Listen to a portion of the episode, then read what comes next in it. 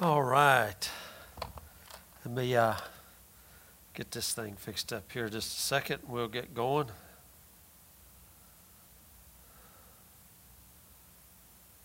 Okie dokie. Yeah. Hit the wrong button.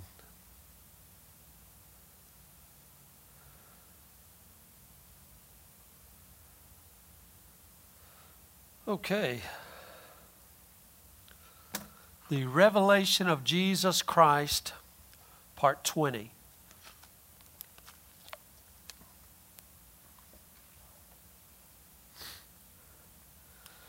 Last week, we were looking at the Son of Man. Revelation 1 12 and 13. And I turned to see the voice that spake with me, and being turned, I saw seven golden candlesticks. And in the midst of the seven candlesticks, one likened unto the Son of Man. That's King James, but in the other one, all the other translations, it's a Son of Man. Clothed with a garment down to his foot, girt about the paps with a golden girdle. His head, his hair, his head and his hairs were like wool as white as snow. His eyes were flame as fire. His feet like unto fine brass. They burned in a furnace, and his voice the sound of many waters.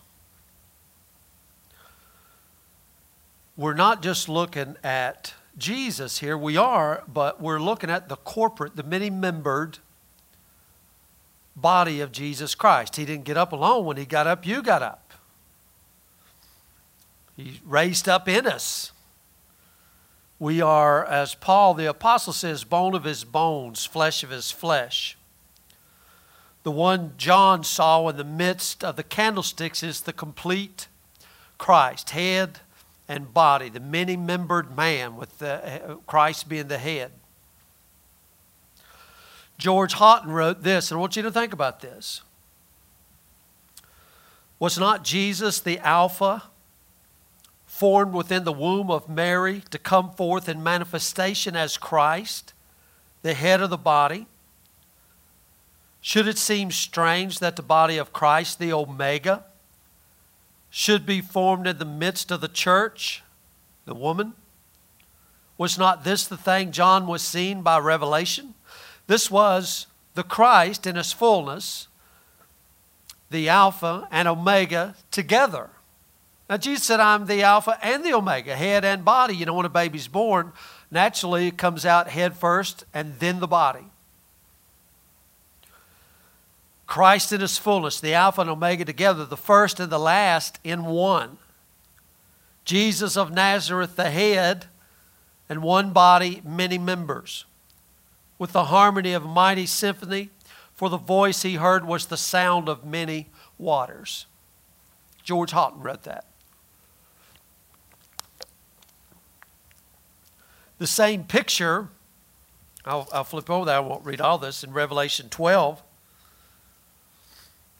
we have a woman. There appeared a, a, great wonder in heaven a woman clothed with the sun and the moon under her feet and upon her head a crown of 12 stars. In verse 5 and she brought forth a man child this woman brought forth a man child who was to rule all nations with a rod of iron and her, chi- her child was called up unto God and to his throne. And the woman fled into the wilderness, where she had a place prepared of God. We'll get to Revelation 12 eventually. But the man child was birthed by the woman. The man child is of the woman, he's out from the woman. Yet he's not the woman. You, you see the distinction here. The Son of Man is in the midst of the churches, yet he's not the churches. The woman goes into the wilderness, the man child is called up into God and to his throne. I want you to see the distinction. Now, the candlestick, we, we've studied this a lot before, is in the holy place. You had the outer court, the holy place, and the most holy place. The glory was in the most holy place, or the holiest of all, holy of holies. The separation there was the veil. Now, we know, Paul says the veil is done away in Christ. But he says the veil is still on the heart when Moses is read or the scriptures. But when it shall turn, the heart shall turn. You'll see the veil's done away. Um, see, the church dwells in the holy place, we could say, uh, of Pentecost. Okay?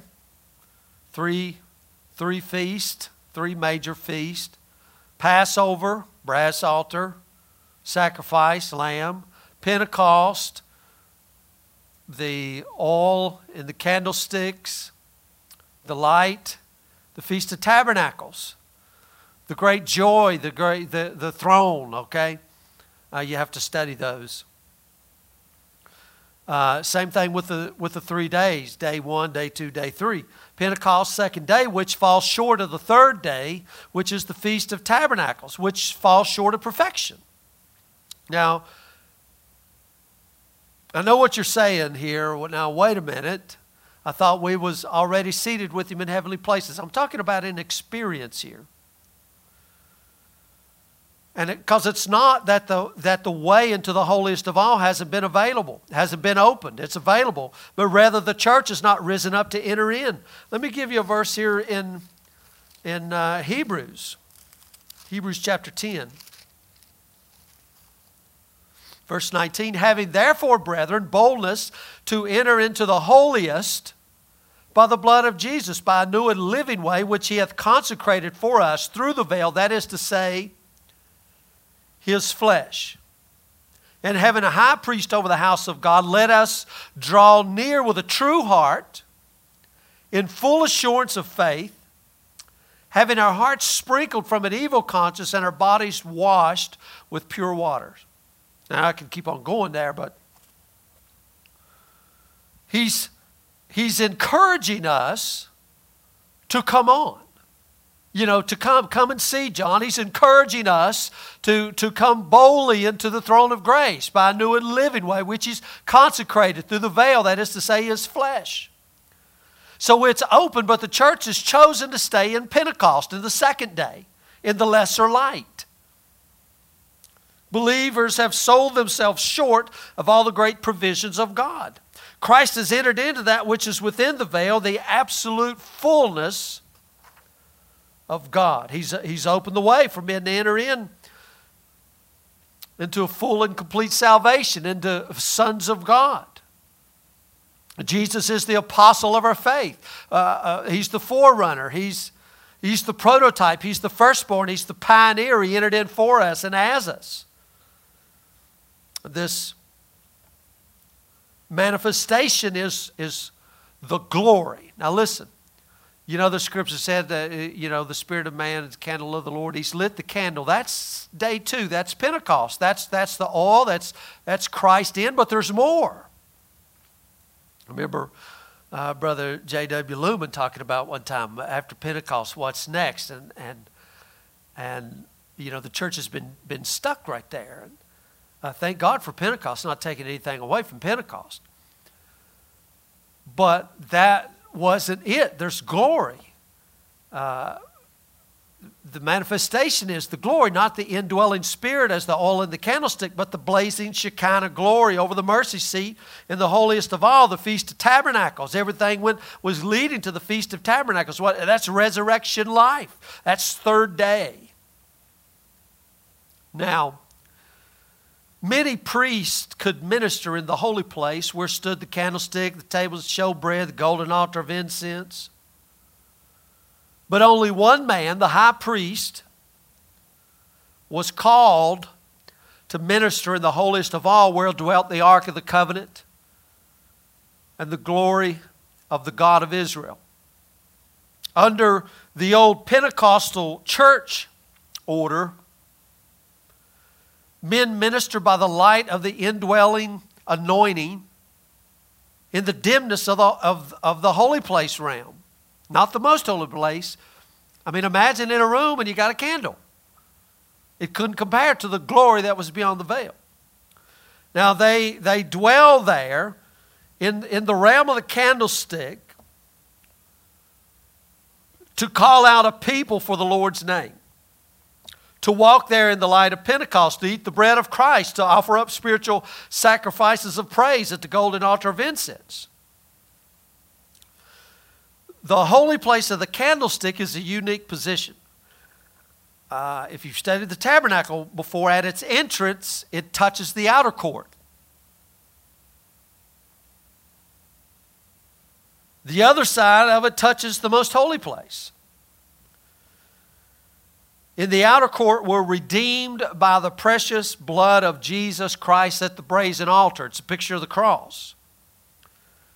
And thus brought to a personal reconciliation with God. The outer court's a personal experience. You know, people come with their testimony and you know, all of their testimony, not the testimony of the Lord Jesus Christ, but their testimony. They've met at the brass altar. We've heard it, we've had ours.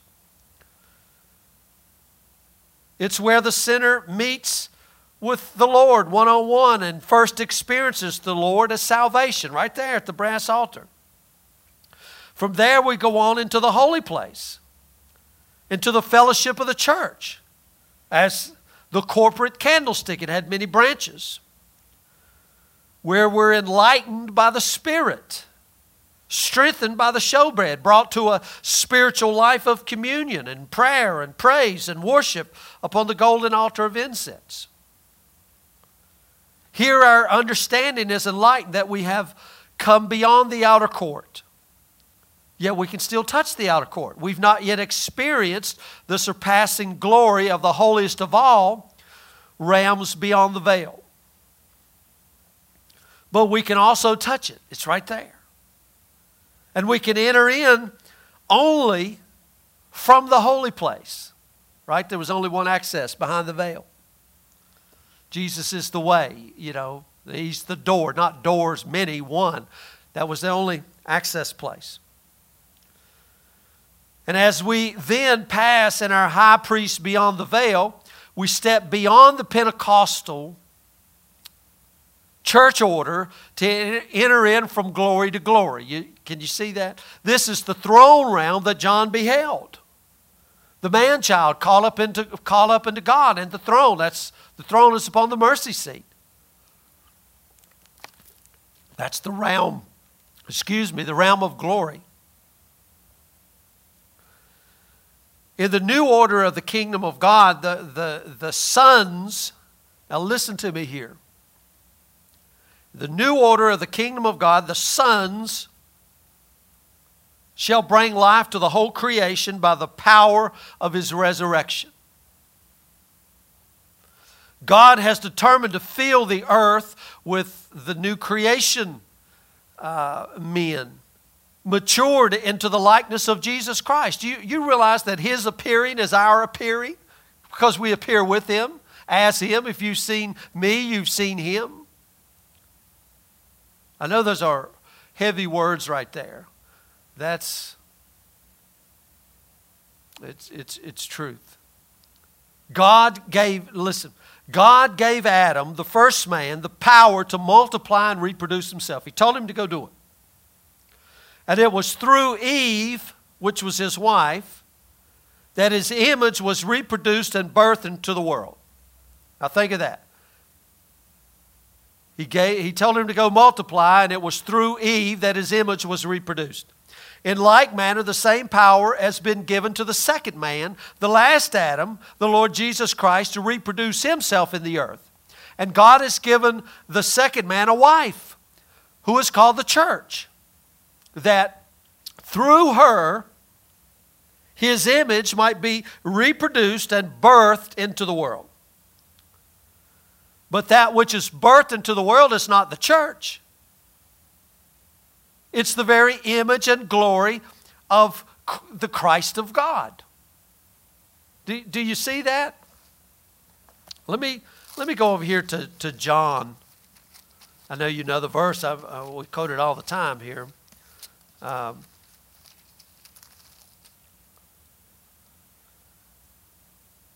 John 12, 24. Verily, verily, truth, truth, I say unto you, except a corn of wheat fall into the ground and die, here he is, Jesus, it abideth alone. But if it die, it bringeth forth much fruit. How, how, where does the fruit come from? It comes from the woman, the church. The same prophecy that was told back in Genesis that the seed of the woman shall bruise the head of the serpent. Now, yes, the head has done it, but now this many membered man. Jesus is not just the Jesus of Nazareth, he's a corporate man now. That's the point I'm trying to make. He's a corporate man, a many membered man that's being birthed, that's being brought forth. That's, that's the manifestation of the sons of God.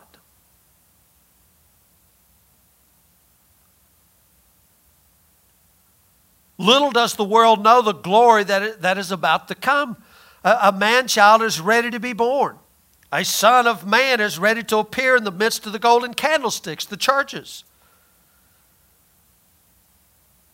And that appearing, the powers of the heavens shall be shaken. Thrones will topple. The earth shall reel to and fro like a, a drunken man. No remote corner of the earth will remain untouched by that which God is doing. God's man in his image shall take the kingdom and shepherd all nations with a rod of iron. I mean, it's right here. We're going to go through all of this. I mean, uh, it amazes me why so many people want to get out of here when the meek shall inherit the earth. God made this earth, this land, this dirt and rhinoceros and all of this, and He said it was good. And, and sin, we lost it all, gave it all away, and now through the, the through this man, a child, through Christ Jesus the Lord, we're going to take it back. Now, why do people want to leave? Anyway, the earth shall be filled with the glory of God. The knowledge of the Lord shall cover the earth as the waters cover the sea. The curse shall be broken.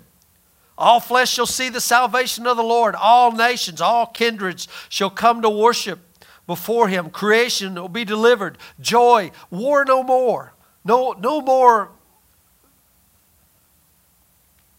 terrible murders, no more abortions, uh, all of these things. The Lord has spoken, none can stay his hand, he'll bring it to pass.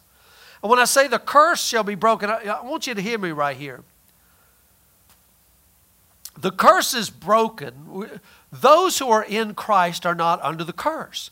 But I want you to understand here that the wrath of God abides on the children of disobedience. The, the, I mean, look at, look at these cities that's going on. Look at all, I mean, my goodness, to say the earth is not under a curse, my goodness, I think we would be blind.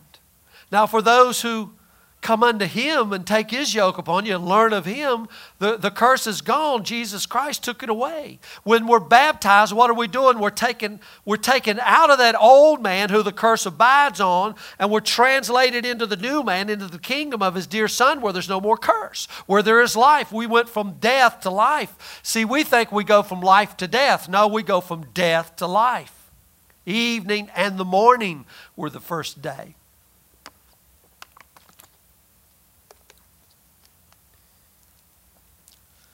Now, back in Revelation here,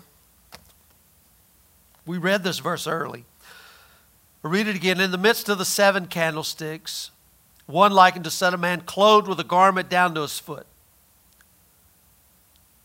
Girt about the paps with a golden girdle, his head, his hairs were like wool, white as snow. His eyes were flame of fire, feet like fine brass, and they burned as if they burned in a furnace, and his voice is the sound of many waters. It's a many membered man here. And his garment, his head, his hairs, his eyes, his feet, his voice. Each of these is a unique aspect of the revelation of Jesus Christ. And this revelation will produce an unveiling of him in the midst of the church. You know, you unveil something that's already there. I wish the church could see he's already there in the midst.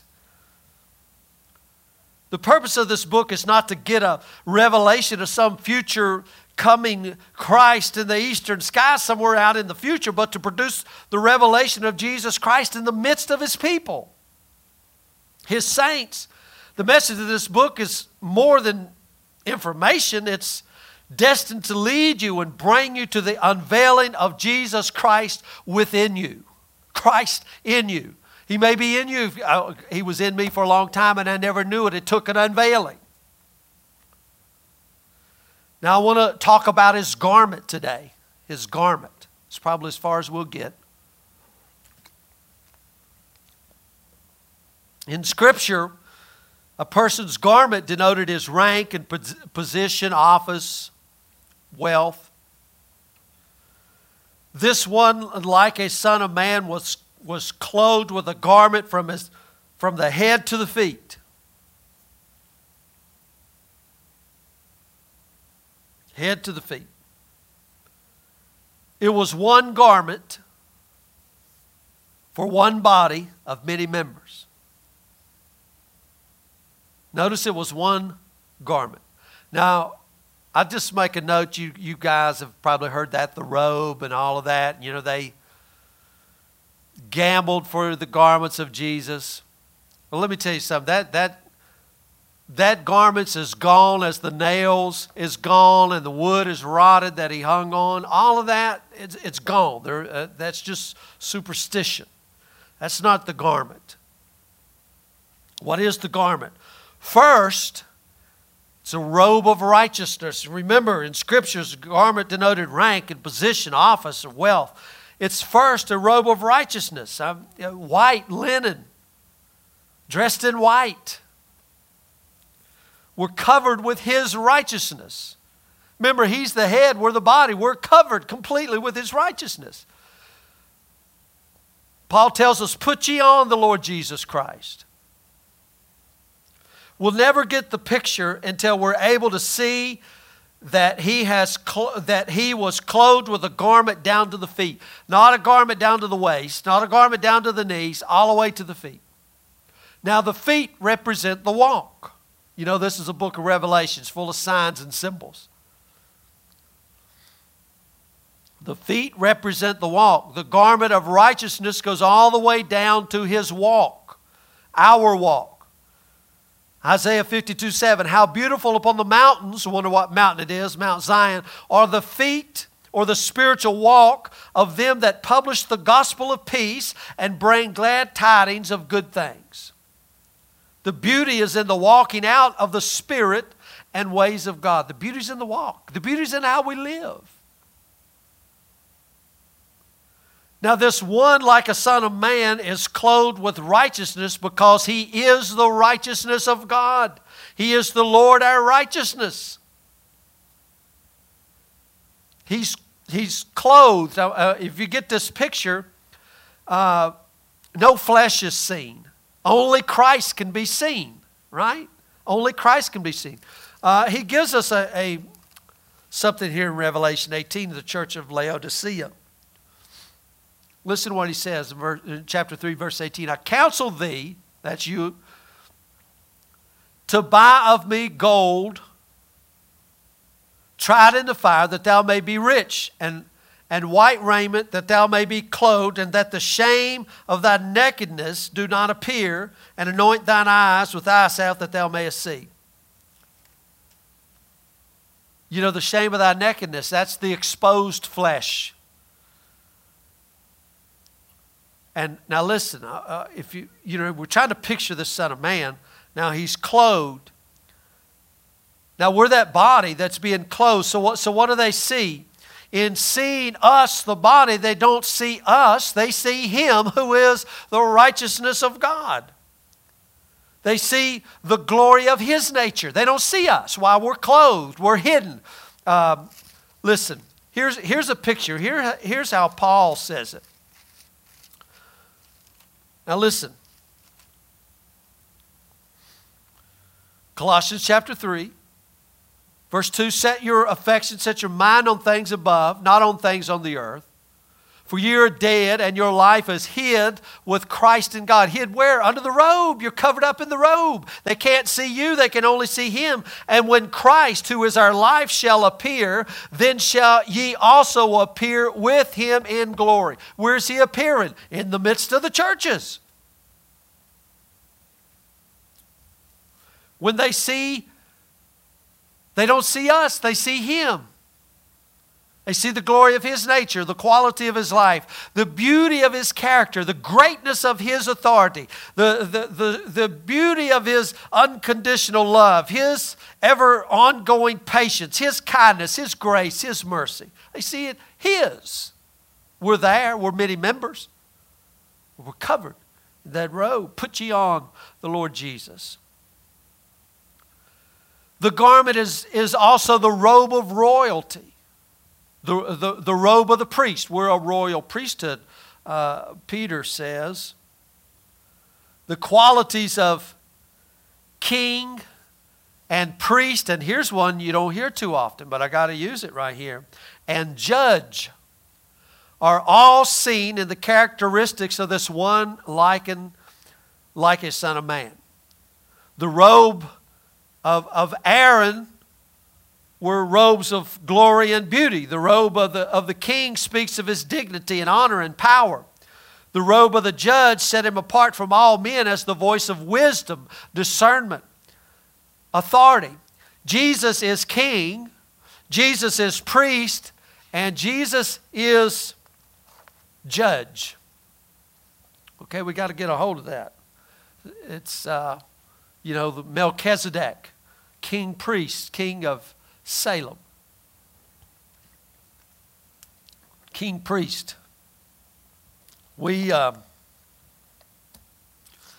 we can't project a loving priest, hear me here, apart from the firm discipline of his rulership. Firm discipline. Where's where disciple, discipline comes from? Discipline. Now, don't think of, of, of an earthly father's discipline that beats you to a pulp. This is the discipline of the Lord. He knows what He's doing, He knows how to bring His children up to be sons. We can't preach the gospel of the kingdom without the mercy and compassion and unconditional love of His priesthood, and we can't have kingship and priesthood without a judge. No government is complete without all three. Christ is the one who stands and judges among his people. You know, it says that, Know ye not, the saints shall judge the world. Here's, here's uh, one back in Daniel. Let me get this one for you. Daniel chapter 7. This is talking about the Son of Man here. It says, And behold, one like a Son of Man in verse 13, like the Son of Man. But I want to go over this is not the second coming here. This was him coming, this was his ascension. But listen to what it says in verse 22. Uh, I'm going to start in verse 21. I beheld, and the same horn made war with the saints and prevailed against them.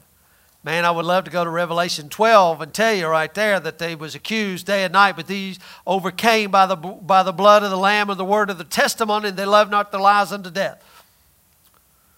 Verse 22 here in Daniel chapter 7 until the Ancient of Days came. Now listen to this close. And judgment was given to the saints. Who was judgment given to? To the saints of the Most High and the time came that the saints possessed the kingdom.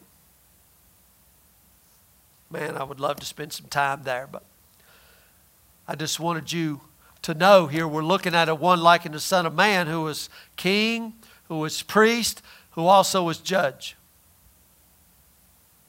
There's great error in the land today, in the church today. We've got a one sided gospel which appeals to the flesh. And, it, and it's here. Now listen, it's God loves you, God's forgiven you, He wants to bless you, meet all your needs, solve all your problems, prosper you. And I want to say all of that is true, absolutely. Amen. It is all true. but if that is where the message stop, stops, we're in trouble. We'll produce a race of spoiled spiritual brats who are immature selfish, takers and not givers. That's why we have a church. Everybody goes to church to get blessed. Does anybody go to be a blessing, to be a giver? I mean, that's what uh, Peter had become. Silver and gold have I none, such as I have I give. Peter went from being a taker to a giver.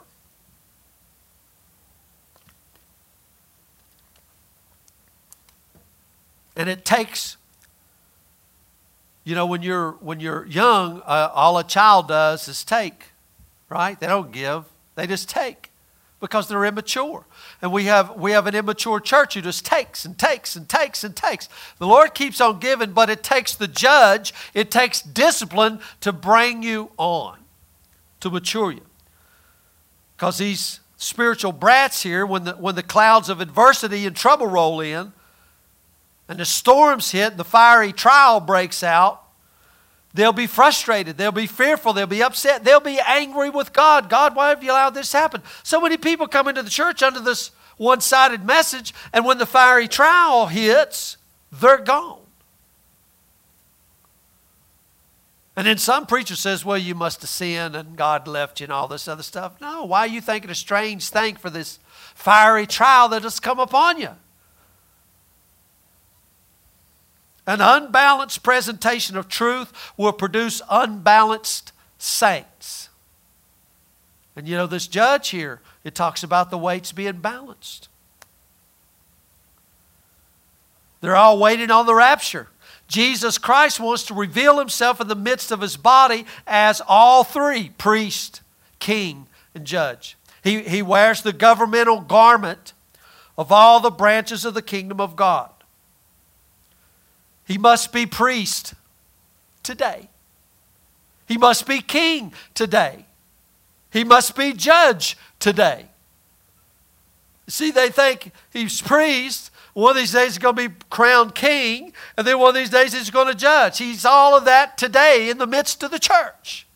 That's this garment. Now, what I, I want to say something here is a little side note. You know, we talk about government I did a, I'm doing another little um, video on, on socialism. I'm plugging it right here. I'm calling it Socialism, uh, the Government of Evil. I just did the introduction and put it out there. It's on the other channel. Think about that. But all of these things I'm talking about, they, they manifest themselves out in government. Governments all over the world. I mean, have dominion. What is dominion? Dominion is government, of the increase of His government. Who's the His? Uh, the Lord Jesus Christ. There shall be no end. It all comes out in government. Government right down even into the home. Now, see, once you destroy that government, chaos ensues. God's not the author of confusion. So, government is it. So, so this is so key. People don't see the bigger picture. They just uh, so, all of these things that go on in the world, these mayors of the cities, the governors and presidents and kings and dictators and politicians, all of that is government. And we see its, its um, results, it's always left wanting, it's always in the lack. It's, it's, it can never bring to completion. It never can. It never will. There's only one that must have dominion here, right? The government, the government of the Lord Jesus Christ. So he must be priest today. He must be king today, judge today. Why does he desire us to know him in this way? Why, why, is it his purpose to raise up his kingdom in our hearts? Because where does government take place? In your hearts. If it's not in your heart, then you're found to be a rebel, right? Why is it the purpose to, to raise up his kingdom in our hearts? So that he can make us priests and kings and judges. He is establishing his throne. We're at in us, new heart. It's all government. And is making us kings. Now listen to this.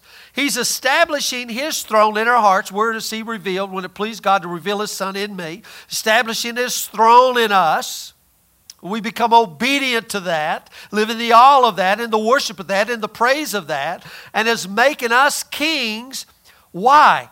In order that he may be able to appear and manifest himself in the midst of the kings as the King of Kings. How can he appear as King of Kings when there's no other kings? The world will never know him as the King of Kings until there are kings among whom he can stand and reveal himself as the King of Kings. The world will never know him as high priest until there's a priesthood among whom he can stand and reveal himself as the high priest of the priesthood. The world will never know him as judge until there are judges who have experienced his judgment within, among whom he can reveal himself in his discernment and judicial authority. In these wonderful priests and kings and judges, the demands of God's righteousness and holiness and the outflow of God's compassion and grace and mercy and love are brought together. This is the power, glory, and authority of His kingdom. Of His kingdom. It flows out, not in.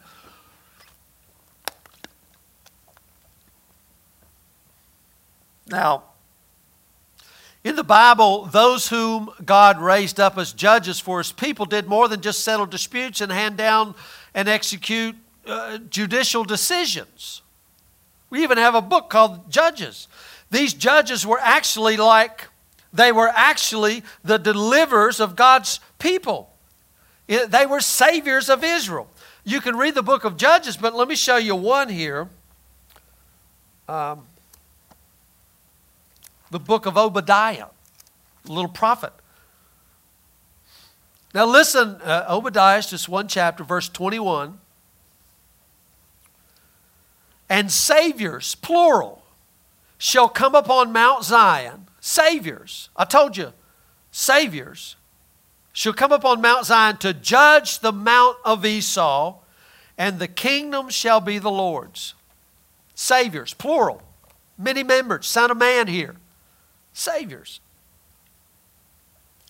Christ the judge stands in the midst of his people for our deliverance. And now God has prepared a mighty company of judges whose responsibility it shall be to judge the world in righteousness. Let's go to Revelation um, chapter 20, I believe. Verse 4. And I saw thrones, and they set upon them, and judgment was given unto them. Who? Those who sat upon the thrones.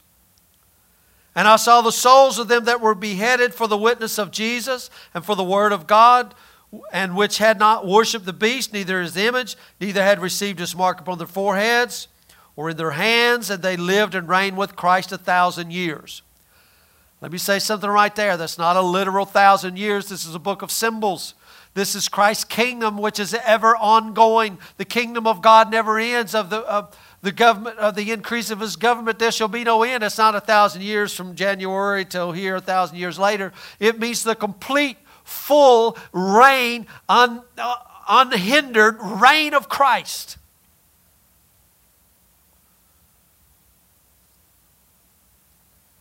But the rest of the dead live not again until the thousand years were finished. This is the first resurrection. Blessed and holy is he that hath part in the first resurrection. On such the second death hath no power, but they shall be priests of God and of Christ and shall reign with him a thousand years. Man, I can't wait till we get there. We can spend some more time there, but I wanted you to see that.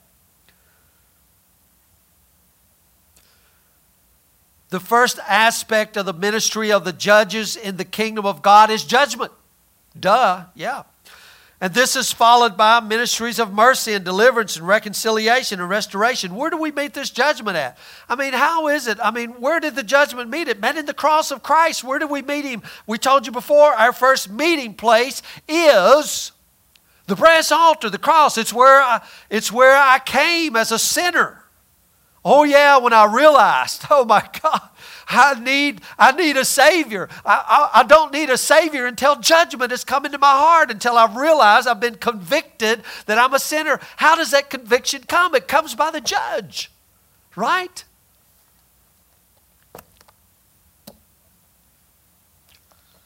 Let me, let me back up here.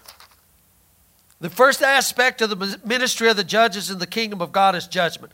And this is followed by mercy, deliverance, reconciliation, restoration. There's a beautiful picture of this again in Revelation chapter 7. Listen to this.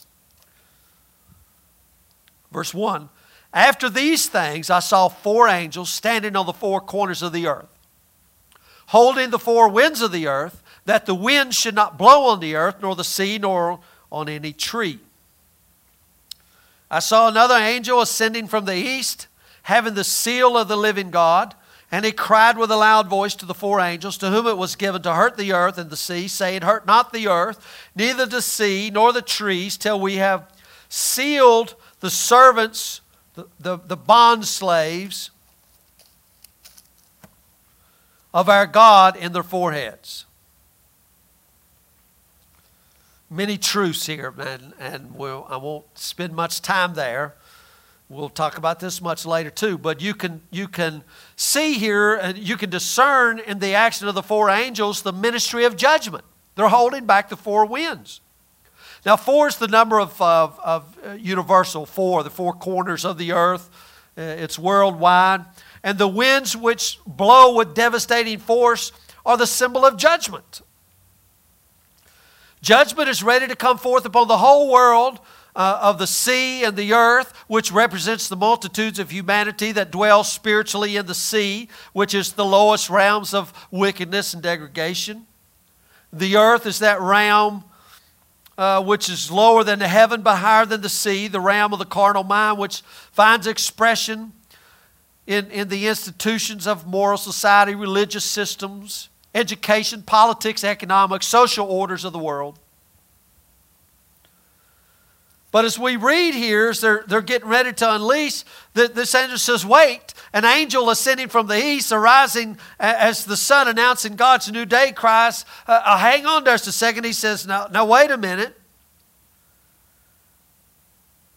I saw another angel ascending from the east, having the seal of the living God, and he cried with a loud voice to the four angels whom it was given to hurt the earth, saying, Hurt not the earth. Hold on a minute. That's what he says. Hold on a minute. Hold on a minute, saying, Hurt not the earth and the sea, the trees, till we have sealed the bondservants. That word we talked about back over in the beginning. The bond slaves, the, the pierced ear of our God in their foreheads. The seal in the forehead of God's bond slaves is the mind of Christ. It's not a seal like, you know, 666 or 777. It's, you know, 666, it's, it's the you're of your father, the devil. Uh, here, it, the seal is holiness unto the Lord. It's the mind of Christ. That's what he's talking about. It's a book of symbols. And what he's saying here in Revelation 7 is no man is qualified to judge the world until he has been sealed in his forehead with the mind of Christ. Mind of Christ mind of Christ. You know where I'm going. 1 Corinthians. Let me read that to you. 1 Corinthians chapter 2 verse 9 but as it is written eye hath not seen nor ear heard neither have entered into the heart of man remember we were talking about the heart here right where his kingdom is established the throne is established the things God hath prepared for them that love him, but God hath revealed him. See, people will stop reading that. That's an Old Testament quote. They'll stop reading that. But Paul goes on to say, But God hath revealed them unto us by his Spirit. For the Spirit searches all things, yea, the deep things of God. I want to skip verse 11. Go to verse 12. Now we have received not the Spirit of the world. We haven't taken that mark you know, the 666, the mind of, of that evil one, but the Spirit which is of God, that we might know the things that are freely given to us of God. Which things also we speak, not in the words which man's wisdom teach, but which the Holy Ghost teaches, comparing spiritual things with spiritual. The natural man receives not the things of the Spirit of God, they're foolishness unto him, neither can he know them because they're spiritually discerned but he that is spiritual judgeth all things. Can you, can you see the correlation? Discernment. We'll see as we go in. That's what these eyes, these flames of fire was. It, the feet of brass, judgment, discernment. But here he says, this one that is spiritual here judges all things, yet he himself is judged of no man. For who hath known the mind of the Lord? Those that are sealed, that he may instruct him. But we have the mind of Christ. My goodness. My goodness. Only his mind can bring balance between mercy and judgment. Let me show you another scripture Isaiah or not Isaiah, Psalms, I'm sorry, Psalms 85.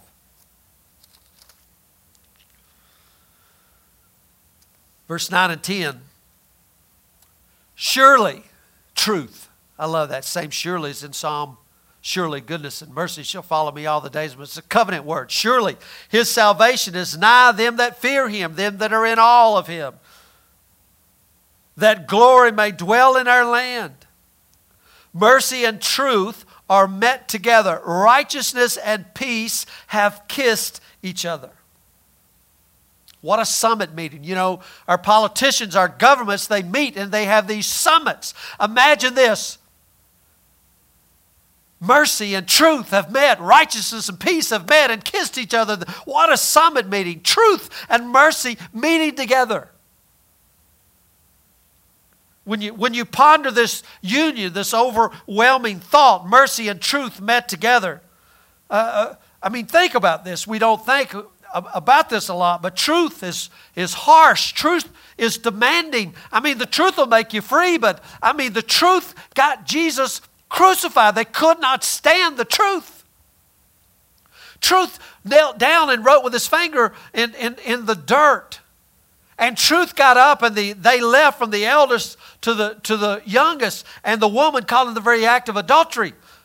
Mercy and truth, truth to the Pharisees, they left. They were disgusted. Truth and mercy to her. Go and sin no more, neither do I condemn you. They met together. Truth is harsh and demanding. Mercy is lenient. It's, it's lax. It's covenant. Truth condemns. Truth stands there in the face of the lie. Truth devours, mercy covers, it exonerates. Only when one has intermingled the ministries of priest and king and judge are these incompatible forces met together, met in the person, the Son of Man. Only one possessed of this threefold mind of Christ is qualified to control the four winds of judgment that blow upon the sea and upon the earth and the trees. And it's God's judgment and mercy whereby He reconciles and restores all men unto Himself. I mean, we first met the Lord in judgment. That's what the cross was. I know we don't like that, but that's where it was at. I mean, that was, you know, that was us. Save me, Lord. Save me, Lord. I mean, that we came in, we were sinner. We were the man of darkness. That's where we were, and we met there. And, but now he's, he's brought us on. That's where restoration and reconciliation takes place. And, and listen to this God's judgments are not vindictive. We, we, the fallen man is vindictive. But God's judgments, they're purposeful, they're remedial, they're always redemptive. And only the Son of Man company, clothed with the garment of priesthood and judge and king, can set things right and set creation free, make creation free. That's the garment. Now, next week, I'm going to close with that. Next week, we're going to be talking about the rest of those. Uh, we'll start out with these. Uh, Girt about the paps with a golden girdle, his head and his hairs were like wool, white as snow, and his eyes were flame of fire, feet as fine brass. We got see we're, we're going into a lot of detail here, so I hope you'll stay with us. And I want to mention one more thing. Uh, I know a lot of you watch on Facebook uh, just to help the algorithms. If you hit the like button, uh, if you got any comments, uh, shoot them to me. And those watching on YouTube, I would ask you this: hit the like button that keeps the algorithm going, and hit the share button or I mean, you can share it if you want. But the main thing is hit the subscribe button because the more subscribers, the more it gets out there. We're trying to get this out there as many people as we can. So uh, I want to thank you.